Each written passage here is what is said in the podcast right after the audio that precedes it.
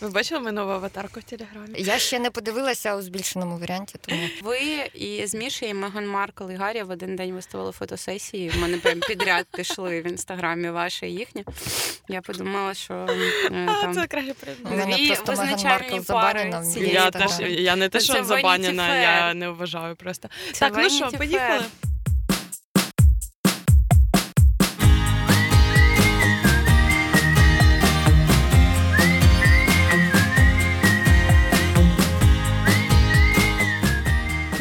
Це подкаст «Що ти?», в якому ми ділимося своєю максимально неекспертною думкою стосовно життя. Мене звати Марина. І з вами я, Настя. І Марина. Ми домовлялися, що цей випуск запишемо про старіння, але ще перед цим, перед війною, ми думали взяти одну тему на весь сезон – це дорослішання. І сьогодні, мабуть, якщо вийде, ми поговоримо про старіння в контексті дорослішання. Я для себе це розділяю, що старіння – це якийсь фізичний, біологічний процес, дорослішання – це процес психологічний. Красиво. І старіння наступить з усіма, а дорослішання, на жаль, чи на щастя, ні. Ну, можемо закривати подкаст, ти вже все сказала, так хорошо. І я хочу почати з офігезної історії, яку я сьогодні віднайшла в своїй пам'яті, про біологічне безсмертя. Ви знаєте про таке поняття? Ні. Є таке поняття, як біологічне безсмертя. І... Це типу як мумії замуміфіцирували? Це істоти, які не підвладні старінню. В них немає такого біологічного процесу, як старіння. І медузи, тому вони довго живуть, супердовго. Вони безсмертні. Вони, по суті, безсмертні. Медузи безсмертні? Медузи безсмертні. Серйозно? Да, вони такі... як доктор хто? Я не знаю, чи всі медузи, але типу є точно якісь медузи, які... Старіння там впливаєш, типу, що ти розмножуватись фіговіше починаєш, ну, чи взагалі... Будь-які біологічні процеси в тебе заповільняються, да. І а медузи можуть робити так, вони можуть, типу, перезбиратися. Угу. Ну, логічно. А вони реально як доктор хто?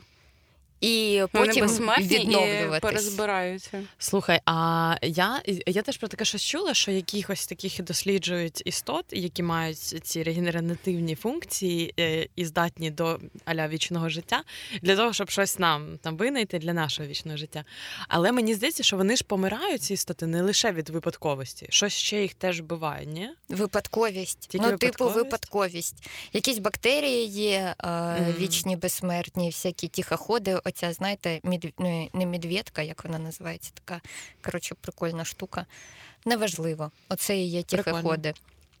І я, оскільки поважаю дуже старіння і оцю здатність до смертності, мені здається, що істоти з свідомістю завжди мають бути смертними і не можуть бути безсмертними. Я повністю підтримую цю думку. Ну, не знаю,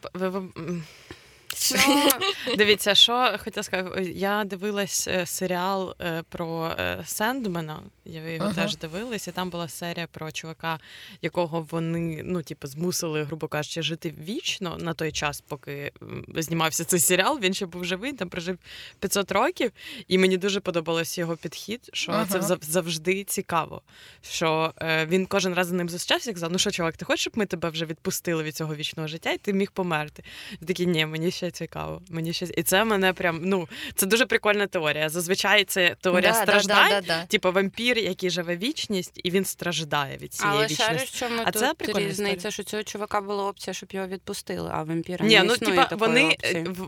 Теоретично він би міг би пожалітися, можливо, його б відпустили. Але це не те, що, знаєш, його заколдували, сказали: "Чувак, звертайся до нас, ми тебе б'ємо, коли ти будеш готовий".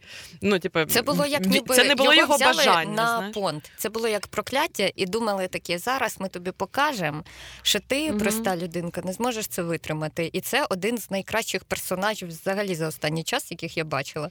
Бо якби йому не було фігово, а там були періоди, коли він втратив там свою сім'ю, кохану, дітей, всі померли, але він такий: "Ні, я буду продовжувати це". І Сендмен, цей бог, він такий офігів.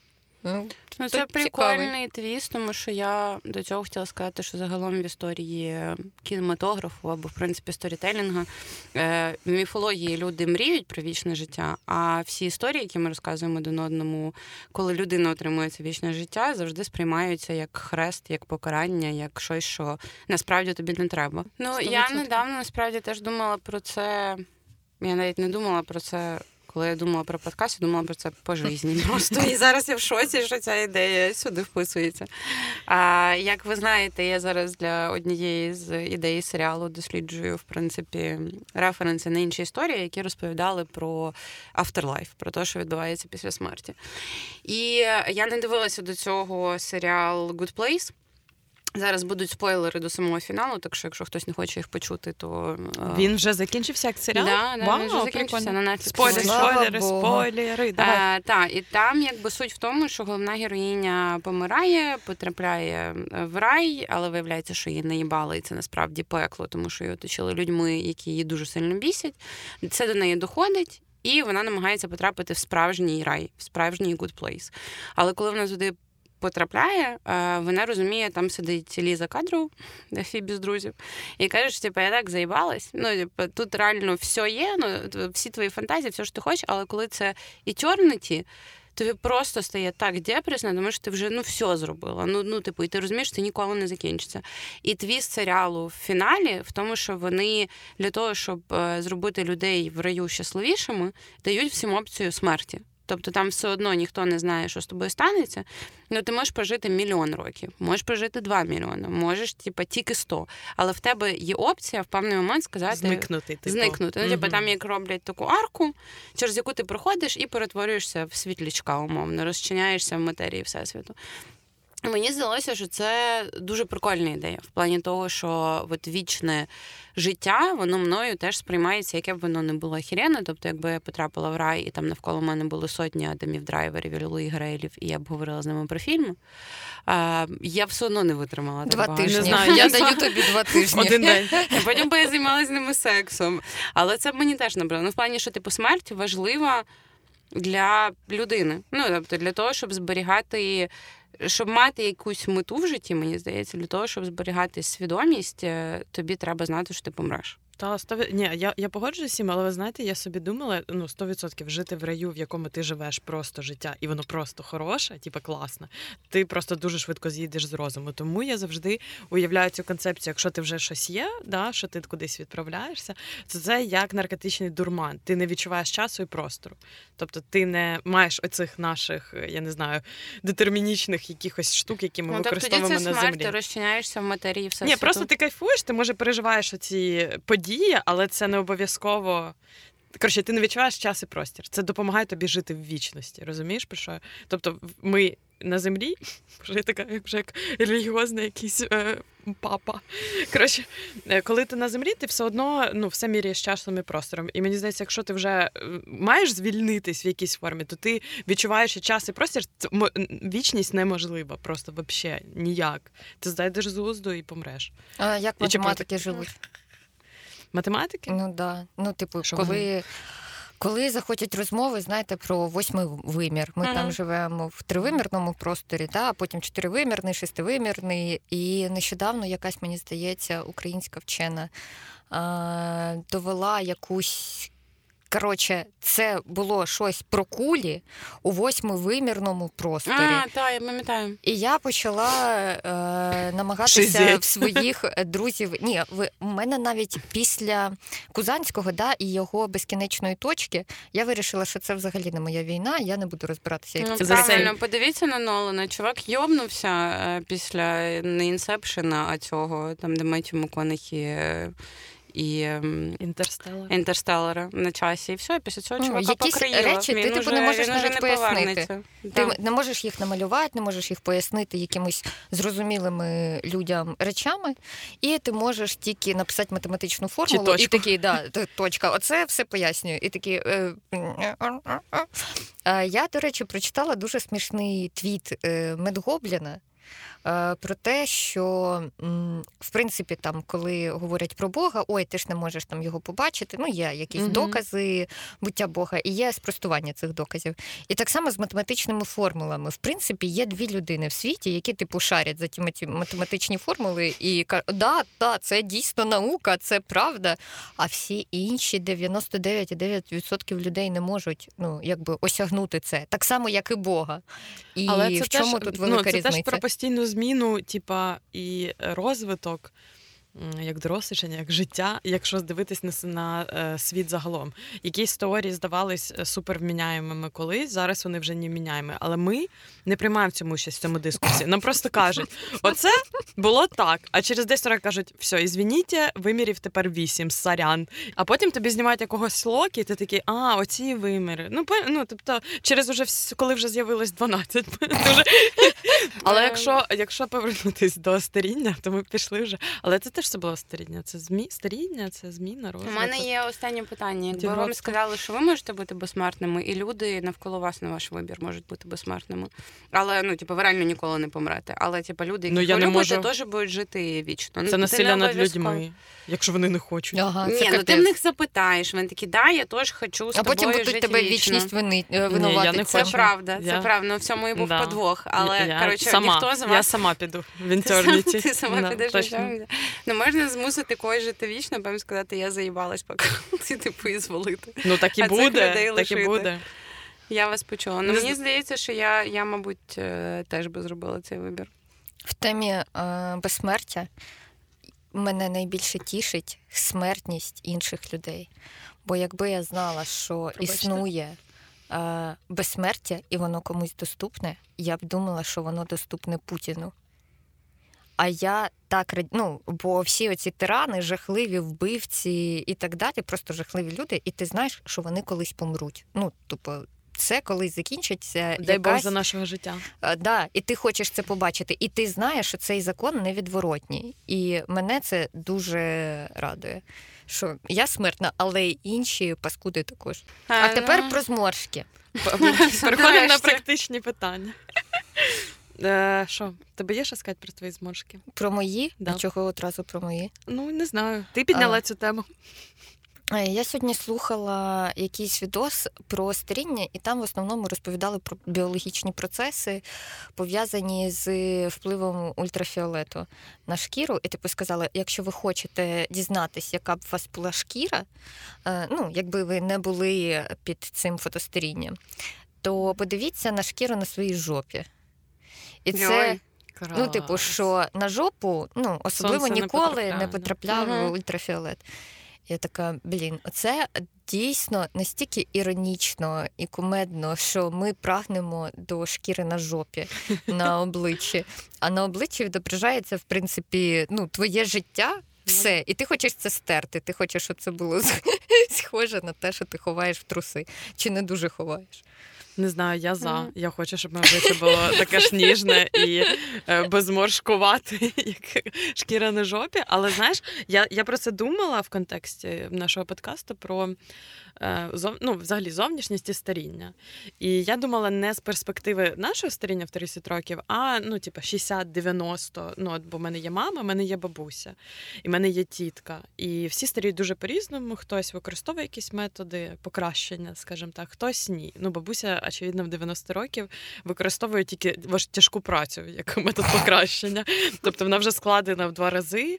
І все, що вона робить, це фарбує волосся. Коли мама приїжджає, вона і фарбує волосся. Але загалом я її знаю старою все життя, але вона старіє і далі. І це, типа, ну, це шокує. Ну, в плані, що... Куди ще? Куди, да. Як далеко це може зайти? Я дивилась фотки... Дивилась на себе в дзеркало і думаю, як далеко це може зайти?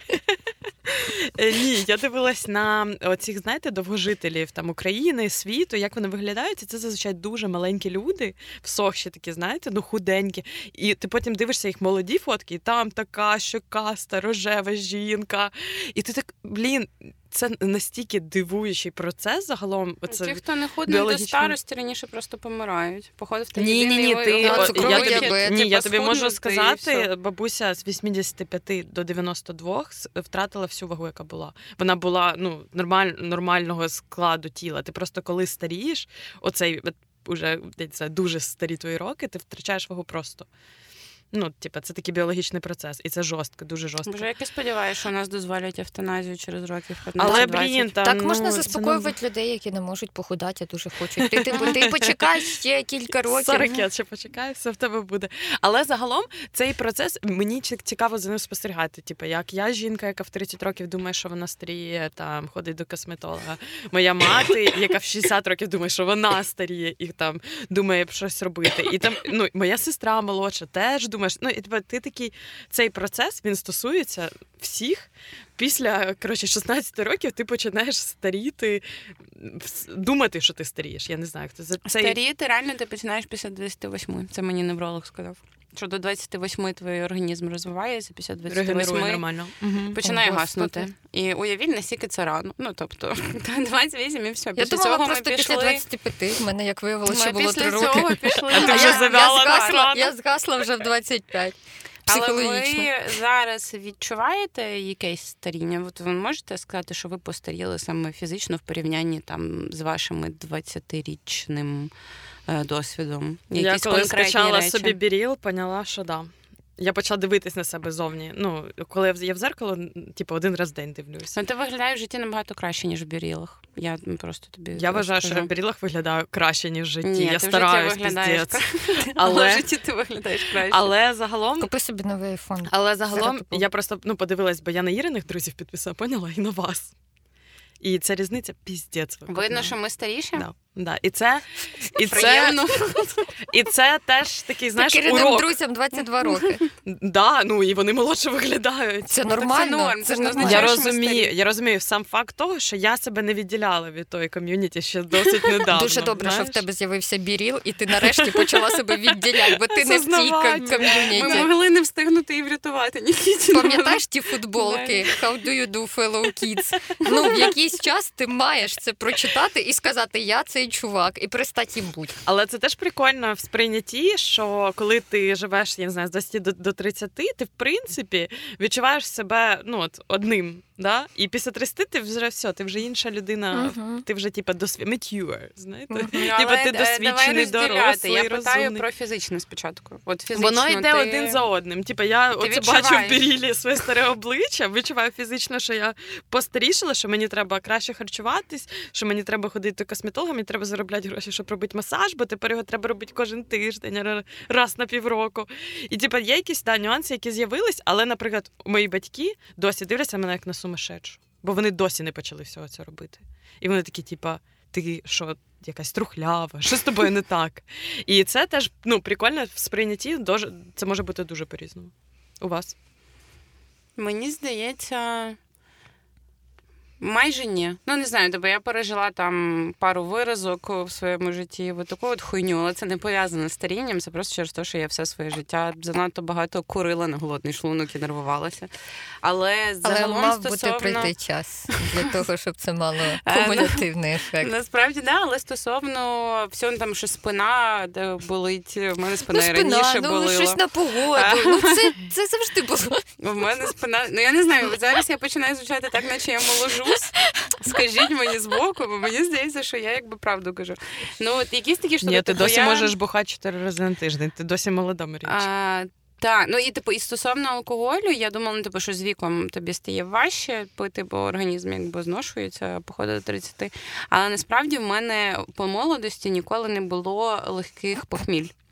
Я завжди страждала від похмілля. І, я по людях навколо помічаю, що коли вони розповідають, молодшою я була, я могла всю ніч пити і піти здати сесію, певні 2 дні не спати і так далі. Я ніколи не могла. Якщо пила всю ніч, мені було хірово тоді, 21, як і зараз в 30. Я просто не можу встати наступний день, і я все. Тому стосовно цього, мені здається, зморшки, я помічаю, і коли я дивилася якісь недавно фотки свої, 10-річної давності. Я пам'ятаю, що коли мені їх показували, я така, боже, яка я стрьомна, піздець. Ніколи не класика, показуєте мені цю фотку, а зараз така, боже, я Джемайма Кьорк.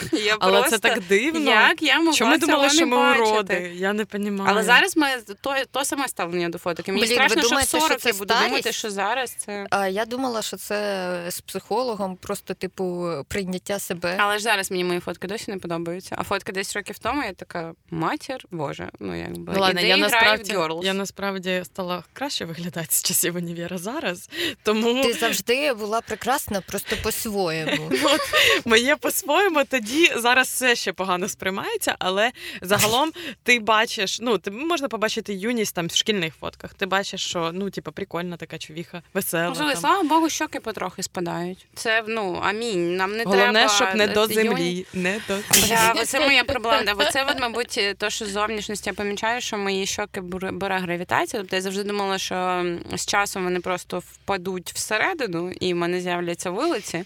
А тепер я розумію, що вони опускаються вниз. Тобто вони стають меншими, але вони трошечки, якби гравітація бере своє. І це мене, мабуть, тримає. Ну, взагалі, я, по-моєму, колись тут розказувала, і вам я точно про це розказувала, що мій найбільший страх постаріти, як стара дитина. Ну, тобто, що от я просто... Приклад цього це Алексіс Бледел, яка грала в Gossip Girl, мать, боже, в Gilmore Girls.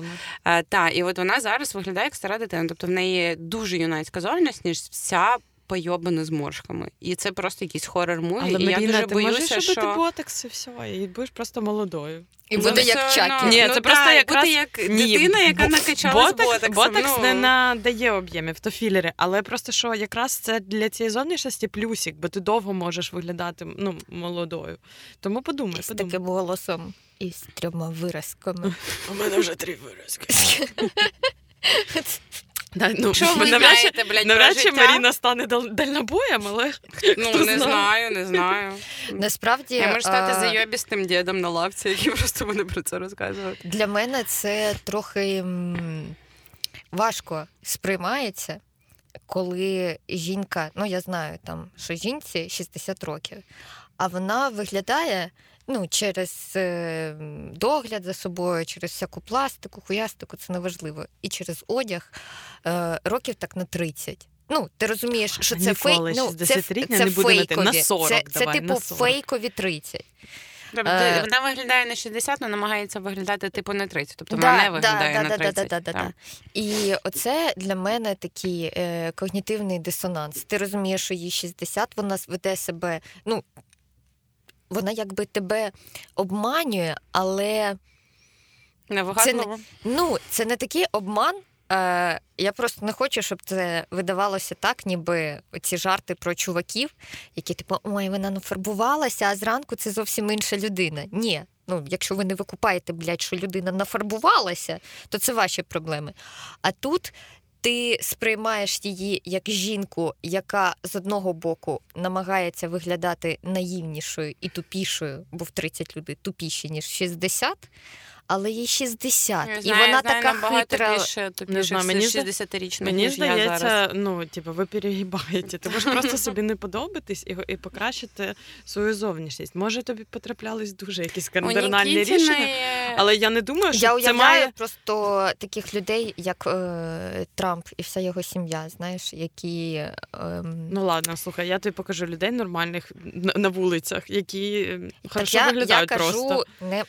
Це, коротше. Я зрозуміла тебе. Я просто подумала про те, що насправді прикольно, бо в тебе є якийсь внутрішній досить жорсткий барометр того, як людина має відповідно до свого віку виглядати. Якщо ти пам'ятаєш нашого спільного знайомого і його дівчину, яку ти називала дитиною, ти кожен раз, коли її бачила, казала, вона намагається вдягатися так, наче їй 30, і типу це з нею взагалі не м'ячить, тому що вона там типу 21-річна, 22-річна дівчина. Чарівність. Чарівність – це не стара дитина, це дитина, яка наділа мамини туфлі. Знаєте, так виходить понка. Говорю, така, в тебе жорсткий барометр, ти тупо викупаєш, як хто має виглядати відповідно до свого віку, щоб виглядати гармонійно. Не виглядати відповідно своєму віку, а відповідати своєму віку. Внутрішньому стану. Да. Ну, щоб внутрішній стан відповідав зовнішньому. Але ж ви розумієте, тепер можемо перейти з зовнішності на психологічний стан. Ну, дуже багато людей не готові до цього, і це нормально. Дуже багато хто не хоче сприймати себе 60, 50, 40, 30-річною. Маріно, думаю, що і 28. Ну, оце для мене якийсь трохи синдром Пітера Пена. Я знов таки. Ну, це правда, це не треба йти до психоаналітика. Але це дуже часта історія. Ти можеш бути, коротше, ти хочеш виглядати молодшим, покращити там свою зовнішність, це А може бути, а Б може бути, що ти не можеш сприймати те, що реально час так плине. І це it's окей. Ти за ним не встигаєш. А треба. Ти думаєш, я от моє питання. Треба, тому що ти нещасна, бо ти за ним не встигаєш і намагаєшся встигнути, а треба прийняти плинність і смертність. Я туди не добіжала. Ти, наприклад, умовно. Є 3 групи бігунів. Перша група. Ти була в першій групі, ти відстала від своєї групи, і ти така, я побіжу з другою групою, яка почала на 10 хвилин пізніше бігти. Потім ти від неї відстала і почала з третьою групою бігти. І така думаєш, що все нормально, але ти відстала вже на 20 хвилин в бігу. І думаєш, що ніхто це не помітить, але це помітно. Але, мені просто здається, можливо, ви праві, що це якась психологічна проблема, але мені здається, що це досить може бути комфортне життя. Ну, наприклад, я не знаю, тобі хай буде там 40 років, да? Ти розлучилась. І в тебе повертається склейка, досвід твого життя, який було в 20. І тобі він подобається, ти хочеш далі жити, оце життя більш веселе, не знаю, коротше, не сковане там сім'єю чимось. Ми кажемо, що ця людина, вона теж побігла в інший бік, чи що в такому випадку? І взагалі всі мають право жити, як вони захочуть, безперечно. Тобто, якщо тобі 40 і ти хочеш жити як 20-літня, і ти думаєш, що ти щаслива, окей, але тут проблема в тому, що ти, скоріше за все, нещаслива, тому що ти не приймаєш себе, свій вік і свої життєві обставини, тому що ніхто з нас не може лишитися в carefree 20-річному стані, коли ти не приймаєшся ні за які додаткові відповідальності в житті. І коли ти намагаєшся це фейкати, скажімо, це в тебе досить сильний внутрішній дисонанс, який робить але тебе насправді зручно, нещасною. Я, по-перше, не вважаю, що людина має бути щасливою, хоче бути нещасною. Я от тільки про те, що в мене це викликає нерозуміння. Я не розумію, от там я зустріну 40-річного чувака, який буде поводитися як 20-річний, який буде тусити з 20-річними там по клубах, я не знаю, слухати музику на колонці, сидіти десь на лавці. Я не знаю, як себе з ним вести. Це дуже класне уявлення про 20-річних слухати музику з колонки і сидіти на лавці. Ми 11-річки нашому купляли колонку, то раніше. Неважливо. Ви бачите, наскільки я відірвана від реальності 20-річних. Але і я не знаю, мені з ним себе поводити, як з 40-річним, чи як з 20-річним, чи, що мені робити? Бо з 20-річними я розмовляю з позиції Хані. Хані, я все розумію, розповідай, що, як тобі допомогти. 40-річним я так розмовляти не буду. Я від 40-річного буду, вимагати адекватності. Тут мені вимагати адекватності чи ні? Що мені робити? Під питанням. Але нічого ні від кого не чекати, от що тобі робити. Я розумію, знаєте про що? Що нам, напевно, з вами пощастило. І ми з вами, якщо Марина перестане, тому що 28, будемо жити в ногу з нашим часом. Дай їй хоч 5 років ще пожити в 28. Це не так далеко. Три роки. А скільки ти вже в 28 живеш? З того часу, як мені 28 стукнуло під час ковіду, я і випила. 3 рік скоро буде. Але що я хотіла сказати, що нам пощастило, ми рухаємося з часом, але я бачу навколо себе багато дорослих людей, які в цьому інфантилізмі чи застрягли, чи якась криза середнього... Дорослих – це старих? Дорослих – це 45+. Чи криза середнього віку їх перенесла туди. Це не старі, це молоді. Так, це середнього віку люди. І я дивлюсь на цих людей, і я не, їх розумію, я не знаю. Мені здається, що я готова їх сприймати, оцих, як ти кажеш, 40-річних людей, які думають, що їм 20, чи намагаються поводити.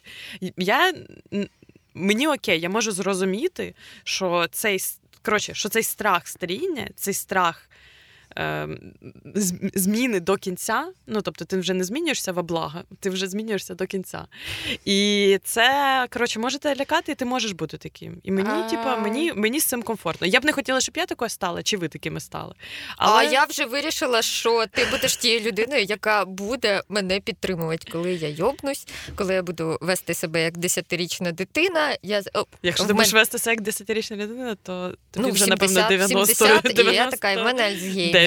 І Настя така, feel free, я розумію твій стан, це ж нормально. Ну, кожен може визначати себе, як хочеш, а я себе визначаю як 10-річна дитина.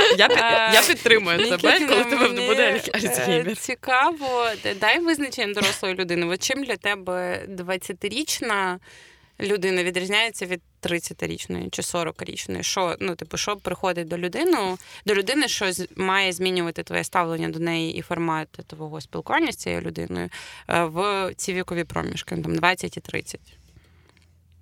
Ну, якщо ти в 30 у мене такі застарілі просто стереотипи про 20-річних. В 30 років, мені здається, ти маєш стати менш тривожною людиною. Ти маєш пережити багато фігні і в 30 років почати легше до неї ставитися. Перестати бути таким чи такою вразливою. Отак. Угу. Мені здається, що це к 30 років ти підходиш. В 40 років ти ще менш вразливим стаєш. І стаєш більш якимось, коротше, витривалим до ударів своєї долі. Це така висока планка для людей, звичайно. Да, але... Тепер нагадую про моїх клімаксних подружок, які сказали, що після клімаксу ти найчуттєвіша бусинка на світі. Ну, це вже після 50, вибачте. Так, це буде випуск кенселінгу мене 20-річних, по-перше, бо я їх, походу, не вважаю взагалі за людей. За людей це якісь медузи, які регенерують. І 30-річних теж, тому що ти чекаєш дуже багато від людей. Ну, це жорстко. Які я чекаю адекватності, і все. Ну, адекватність теж, ну, типу, в неї може бути дуже багато визначень. Просто якщо брати за визначення дорослішання, от те, про що ти кажеш, менша тривожність від того, що тебе попиздило вже життя, ти зробила якісь висновки, тобто дорослішання – це про висновки і то, що ти їх несеш далі з собою. Ну, типу, мене, як знають наші старі фанати, пиздило життя з дуже раннього віку. І десь раз в пару років продовжую якусь хуйню зі мною робити. І я, ну, типу, відчувала себе завжди через це дорослішою, тому що я дивилася на проблеми людей мого віку, і я така, ох, синок, типу, що ти знаєш? Звісно, я цього не говорила ніколи. Ну, внутрішньо в мене був такий монолог. Але я не можу одночасно з цим сказати, що я стала набагато менш тривожною, чи набагато менш вразливою. Хоча я пережила дохіра всього, і це відбилося на мені, і це зробило мене, ну, більш кремезною, звичайно. Просто інше. Мені здається, просто інше. Ми можемо вирізати, але кожного разу, коли ми, і, ну, ми тут присутні, і мої знайомі стикаємося з тим, що люди старші нас, наші родичі, наші батьки, починають вести себе так, ніби в них лапки. Ти такий, а чому? Ну, ці люди старшого віку, і вони якби мають тягнути цю фігню. У вас не виникає питання, чому я? Ну ви трохи постарші. У мене виникає цілодобово. У мене якраз виникає це логічно, що ти колись маєш, ну, ти, вони, ці там родичі, знаю, хтось, дали тобі оцю, це плече, да, і цю силу якийсь час, але ніхуя вони не мають тобі це давати весь час. Вони можуть скласти лапки і робити все, що хочуть. Це моя позиція сьогоднішнього подкасту. Що але старіння, це нормально розслабитись. Але те, що вони чекають від тебе, що ти будеш брати відповідальність за них. Бо вони, це теж нормально? Ну, в моєму випадку, бо вони беруть відповідальність за своїх, ну, старічків. Ну, типа, що це круговорот, який, наприклад, в моїй сім'ї існує, не дуже якісний, але він існує. Але при цьому я теж не даю надії. Я не кажу, друзі, все, мені 30, тепер, будь ласка, лягайте мені на руки, і я буду вас оце, типу, зараз крутіть. Свої молоді люди, твої молоді друзі? Я про батьків кажу. Ну. І що я, ну, я їм кажу, що я цього робити не буду. Типу, ви... Ні, це не викликає дисонанс, я просто їм кажу, цього не буде. Ну, понятно, я розумію, що вони б хотіли, це прикольно, я погоджусь. Але кажу, ні, це буде, може, років через 20, але не зараз, працюйте, у вас є ще час. Ну, а чому ти не дозволяєш їм бути такими, як вони хочуть? Вони можуть, але ти їм не дозволяєш. За чийсь інший рахунок. Не змін, it's okay, enjoy.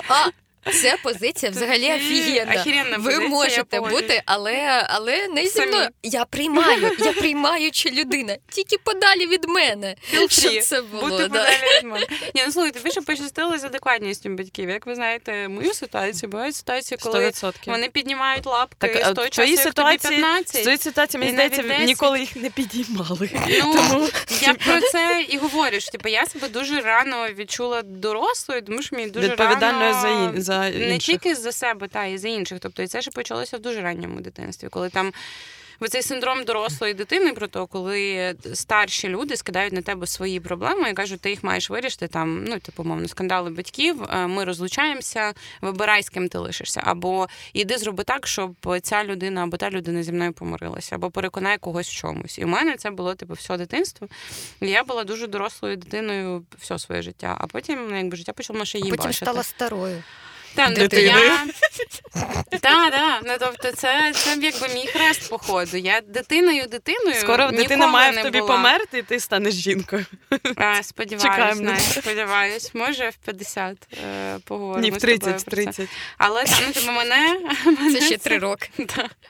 Мене це нестерпно бісить, але я не знаю, якби я до цього ставилася, якби батьки в дитинстві давали мені це плече надії, підтримки і відповідальності за мене. Але, ну, якби, оскільки я не можу цього уявити, мене супер бісить, коли інші хочуть, щоб ти брала за них відповідальність. І, звичайно, в моєму житті відбувається так, що я не можу цього не зробити. Я не можу сказати «feel free», тому що якщо він буде... Там мої родичі будуть філ-фрі, вони просто осліпнуть, чи помруть, чи там ще щось з ними станеться. І тому, якби це мене це нестерпно бісить. Мене нестерпно бісять люди, які не беруть на себе будь-яку відповідальність, тому що я її беру. Ну тобто, от оскільки я вивожу це все життя. Коли я бачу інфантильних, безвідповідальних людей, які навіть за себе не можуть дати відповідальність, не то, що за інших, мене це дико тригерить. Але це не можу спілкуватися. А нас тебе поруч стояти і казати «філ-фрі». Я знаю, 16 років. Коли Маріна захоче стати інфантильною, я їй скажу «філ-фрі», «інжой», «пока». Подалі від мене. Але насправді, я думаю, знаєте, що я так думаю, тому що я б дуже хотіла бути такою людиною. Я б хотіла, знаєш, я собі уявляю так, що я там збагачення якесь отримую, все набудую, наустановлюю, потім така і все, типу, тепер я тушу. Я розумію, що цього ніколи не буде, це, ефемерна картинка, і вона дуже типова для українців, які весь час намагаються щось зробити до якоїсь точки. Ця точка ніколи не трапляється з українцями, я таких не зустрічала. І ти весь час гребеш. Шведи, мої колеги любі, вони відпочивають вже, їм там 50-60, ну вже work-life balance, всі діла, яхти, путешествия з сім'єю. Ой, навіть не починаю. Я починаю і це знову ж таки, це історія не про їх інфантилізм, це хоча теж про нього, бо вони... Але можуть собі дозволити. Ось, вони можуть собі дозволити бути в цьому стані. Вони не такі... Так, не провокуй мене починати про європейський інфантилізм, про Грету Тунберг і всіх таких... Давайте відразу закриваємо ці двері. Давайте закриємо ці двері, бо я починаю злитися. Бо я злюся на інфантилізм, і в людях я злюся на інфантилізм. Тому що ти собі не дозволяєш бути інфантильною, ти не дозволяєш собі підняти лапки і сказати... Можна дуже прикольно. Ти собі не дозволяєш бути гамном. Да, я собі, бо для мене інфантильність... Після, коли інші люди гамно. Завжди працює це правило. Ти просто собі цього не дозволяєш. Окей, давайте будемо жити в категоричному імперативі. Давайте собі всі це дозволимо. Давайте. Буде офігенно. Просто живеш в такому імперативі багато хто. Мені здається, у нас різне сприйняття інфантилізму. Якщо сприйняти отак крайні, що ти реально ніхіра не робиш і думаєш, що хтось інший візьме за тебе відповідальність, це от бути людиною гамно. По суті, да. Але я говорю про такі, знаєте, мілкі вспишки легкого безум'я. А я не про такі речі кажу взагалі. Не про мілкі вспишки. Я про будь моїм... Давай, ти моя дитина, от умовна ситуація зараз. Ти моя дитина, давай тепер ми з тобою міняємось місцями. Тепер я твоя дитина. І ти такий, прикольно, у мене не було дітей, а зараз з'явилася дитина, якій 60 років. Все, що ти можеш зробити, сказати feel free. Enjoy. Собі. І переїхати на певний час до Коломії, щоб вона відповідала за тебе на... Це теж така херня щодо цих батьківсько-родинних стосунків. Якого хера хтось комусь винен? Ну, господі. Я розумію, що нас держава не забезпечує. Я розумію, що ця культура, вона, на жаль, поки не може бути, не може змінитися. Але ти 1000 років можеш думати, що ніхто нікому нічого не винен, але життя ставить тебе в ситуацію, в якій ти навіть на 100% будучи впевнений, що ти точно цим людям ніхуя не винна, все одно не можеш вчинити інакше. Тому що ти не людина-гамно, якби ти не дозволяєш собі ні інфантильності, ні людини-гамно. Ти просто зашорена, ти не дозволяєш собі жити так, як ти хочеш. Я так не казала. Тобі треба на ретріт, на балі, дозволяй собі це. Ти перекручуєш слова і мої, коломійські, Кітіна, це завелась. Я не перекручую ваші слова. Я зараз намагаюся звести в якийсь абсурд слова людей, які починають це казати. Типу, ви просто, я можу собі це дозволити, а ви не можете собі це дозволити. Ви обмежені. І ти такий, і ти відчуваєш себе одразу жінкою, в якої 3 дитини, 25 лежачих родичів, ти така з продуктами, йдеш додому, бо ти несеш відповідальність за всіх цих людей. І за себе також. І це твій вибір. І ти не можеш їх покинути. А хтось сидить там, типу... А хтось може. А хтось може. І ти такий, я, мабуть, я терпіла, але ні, я не вважаю цих людей терпілими. Це, походу, є тригер терпільства, що тебе хтось, про тебе може хтось щось подумати, що ти терпіла. Ні, в мене немає такого тригеру в цих. Я просто, для мене завжди це правило, воно мені допомагає навпаки. Тобто, коли я розумію, що хтось мене дуже сильно бісить з оточуючих, я коли думаю про те, що мене в цій людині найбільше бісить, зазвичай я доходжу до висновку, що я б хотіла, наприклад, бути агресивною в якихось ситуаціях, або бути сукою в якихось ситуаціях, або там, будь-який інший варіант, але я собі через мої, внутрішні проблеми цього не дозволяю, через те, що в мене проблема, є якесь уявлення. Це просто в тебе є моральний компас. Про, кантівське, про моральний імператив. Ні, мені здається, не через це. І, знову ж таки, сила просто цього правила в тому, просто що... Просто я терпіла, Це не моральні чесноти якісь, це не якісь класні риси. Це терпільство, тепер в нас називається? Це терпільство. І суть цього правила в тому, що силу ти відчуваєш момент, коли ти така, мене ця людина бісить через оцю її якість, мені ця якість. Ну, ти ж можеш це сприймати як завгодно, або вона тобі не подобається, або ти це сприймаєш як те, що, може б ти хотіла мати цю якість, або там так себе поводити, але ти собі не дозволяєш. І я feel free. Все, я іду з цієї ситуації, я не спілкуюсь з цією людиною, а вона хай її бачиться, як хоче. Бо це, по-моєму, дорослішання. Коли ти така, але мене... знаєте, що мені здається, от ти казала, що от ти накопичення створюєш досвіду і, ґрунтуючись на ньому, тобі спокійніше жити. Якщо ти правильно зрозуміла. Мені здається, що я, наприклад, бачу 2 різні людини. Коли ти молодий, от саме вже дорослий, але молодий, 20 років, ти дуже максималістичний у всьому, ти хочеш досягти, ти світ бачиш дуже... Навіть не чорно-білим, ти бачиш, що отут є проблема, і ти дивуєшся, що ніхто, її не може виправити. І тобі, здається, методи і рішення такі прості, і все дуже просто. Просто треба, зробити цей крок.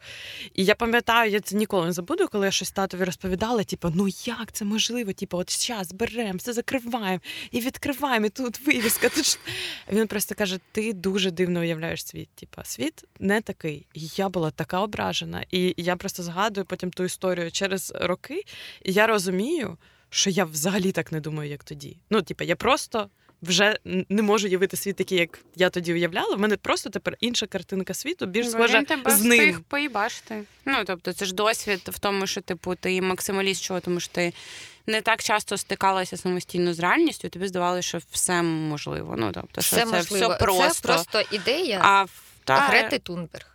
коли 16-річна дівчина всім розповідає, що як робить. Не знаю, чи дуже багато про це. Як вона мене тригерить, я просто не її фотки. Боже, її взагалі нема зараз в полі інформаційному в Україні. Де ви її знайшли? Але поки війна, вона, типу, ні слова не сказала про війну, вона вже там що-то пізданула знову про те, що вона, блядь, на човні з одним гриблом попливає в Ісландію. Вона просто уособлює багато ідей, які мені прям дуже неприємні. І люди, які... Коротше, мені подобаються люди, яких поїбало життя. Uh-huh. Бо з ними хоча б комфортно, вони не будуть на тебе наїжджати буквально ні за що. Бо ці люди, яких поїбало життя, вони такі люди... здатні на все прощення і на все розуміння. А оці максималісти перші будуть на тебе накидуватися з якимось забралом, гаслами. І прапором, і гаслами, і звинувачувати тебе у всіх смертних гріхах. А у вас є якась така зміна в вашому характері, яку ви, очевидно, бачите, що змінилося? Я про це хотіла сказати в розрізі цієї теми, про те, що коли я думала про сьогоднішній подкаст, я подумала, що що це як сумна новина для мене, що я зрозуміла, що я якраз перестала бути максималісткою в плані, я ніколи не була тупою максималісткою, навіть коли була дуже малою, тому що, знову ж таки, пойобана людина з дитинства, але що я перестала вірити в те, що зі мною ще щось хороше станеться видатне. Тобто в 20 мені здавалося, що воно буде. І просто мені треба сильно вйобувати, мені треба сильно старатися, але воно 100% прийде. Тому що я ж стараюся, я вйобую. А от недавно я подумала про те, що я вже взагалі не впевнена. Я взагалі не впевнена, що про що я собі не мріяла і до чого я йду. Це негативний досвід. От мені стало сумно, що я заскучала за собою в 25, коли я сиділа і така, їбать, це станеться. І в мене все, в мене в 5 тисяч ідей, як там буде моя робота просуватися, яке всього прекрасного я зроблю, і яку хату з 5-метровими стелями куплю. І я в цьому була впевнена, тобто в мене не було сумніву. Я думала, що просто мені треба вйобувати. І так це все закінчиться. А зараз в турбулентний дивний період мого життя я така, їбать, взагалі ніхто нічого не обіцяє. Все буде гірше, може, взагалі зі мною ніхуя не станеться. Може, навіть ситуація, яка зараз буде ще в рази гіршою. І нічого мені не гарантує те, що я буду вйобувати і старатися. І в мене оця віра в себе, мені здається, набагато більш погаша, ніж вона була в 20. Ти знаєш, що чувак заснував KFC? За 50. Блядь, це що, про що я мрію? Да. Я раніше думала, що я готова, насправді, вйобувати. Я теж купа цих історій, що хтось написав свій перший ахуєн, Тайка Вайтіті, тільки в 40 перестав бути художником, став сценаристом, і всіх вз'їбав. Артюр Рамбо, 16 років, вже написав свої кращі вірші. Да. І я раніше думала, я, блядь, дочекаюсь. Я буду вйобувати, і як Тайка Вайтіті, як чувак з KFC, в 50. А зараз я така, ніхуя. Я не дочекаюсь, я заб'ю. Я все, я вже стомилася. Я вже заїбалася. У тебе є щось така? Зміна в характері, чи щось, що ти я стала менш претензійною і, я перестала, мені здається, я в 20 ставилась до людей набагато гірше, ніж зараз. Угу. Зараз мені прям... Пам'ятаю. Того, що в мене то саме, що я подумала, що я теж стала добрішою. Я більше людей можу зрозуміти, більш відкрита, мені не хочеться людей звинувачувати прям у всьому. І я стала ставитися до інших і до себе більш терпимо. Бо, стягнуться життя, це піздець. Якщо ви це вивозите, ви вже молодці. А в 20, мені здається, ти жорстокіший до світу, до інших. І бо ти з одного боку дуже впевнений в собі, а з іншого супер не самовпевнений. І з іншого ти взагалі нічого.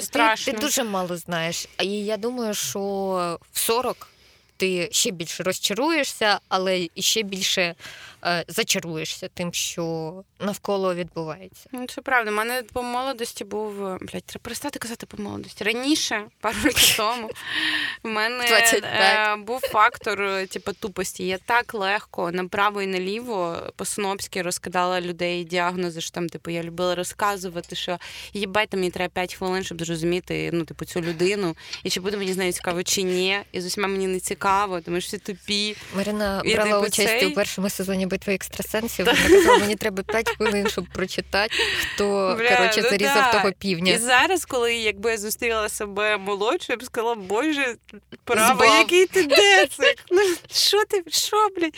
Скільки тобі там треба хвилин? Ну, окей. І найсмішніше, що зараз в моєму віці я зустрічаю досі таких людей, яким там 30+, і вони досі, як я, в 22 з загадковою посмішкою куряцішкою, такі просто більшість людей не цікаві, просто більшість людей не можемо зрозуміти, вони якби...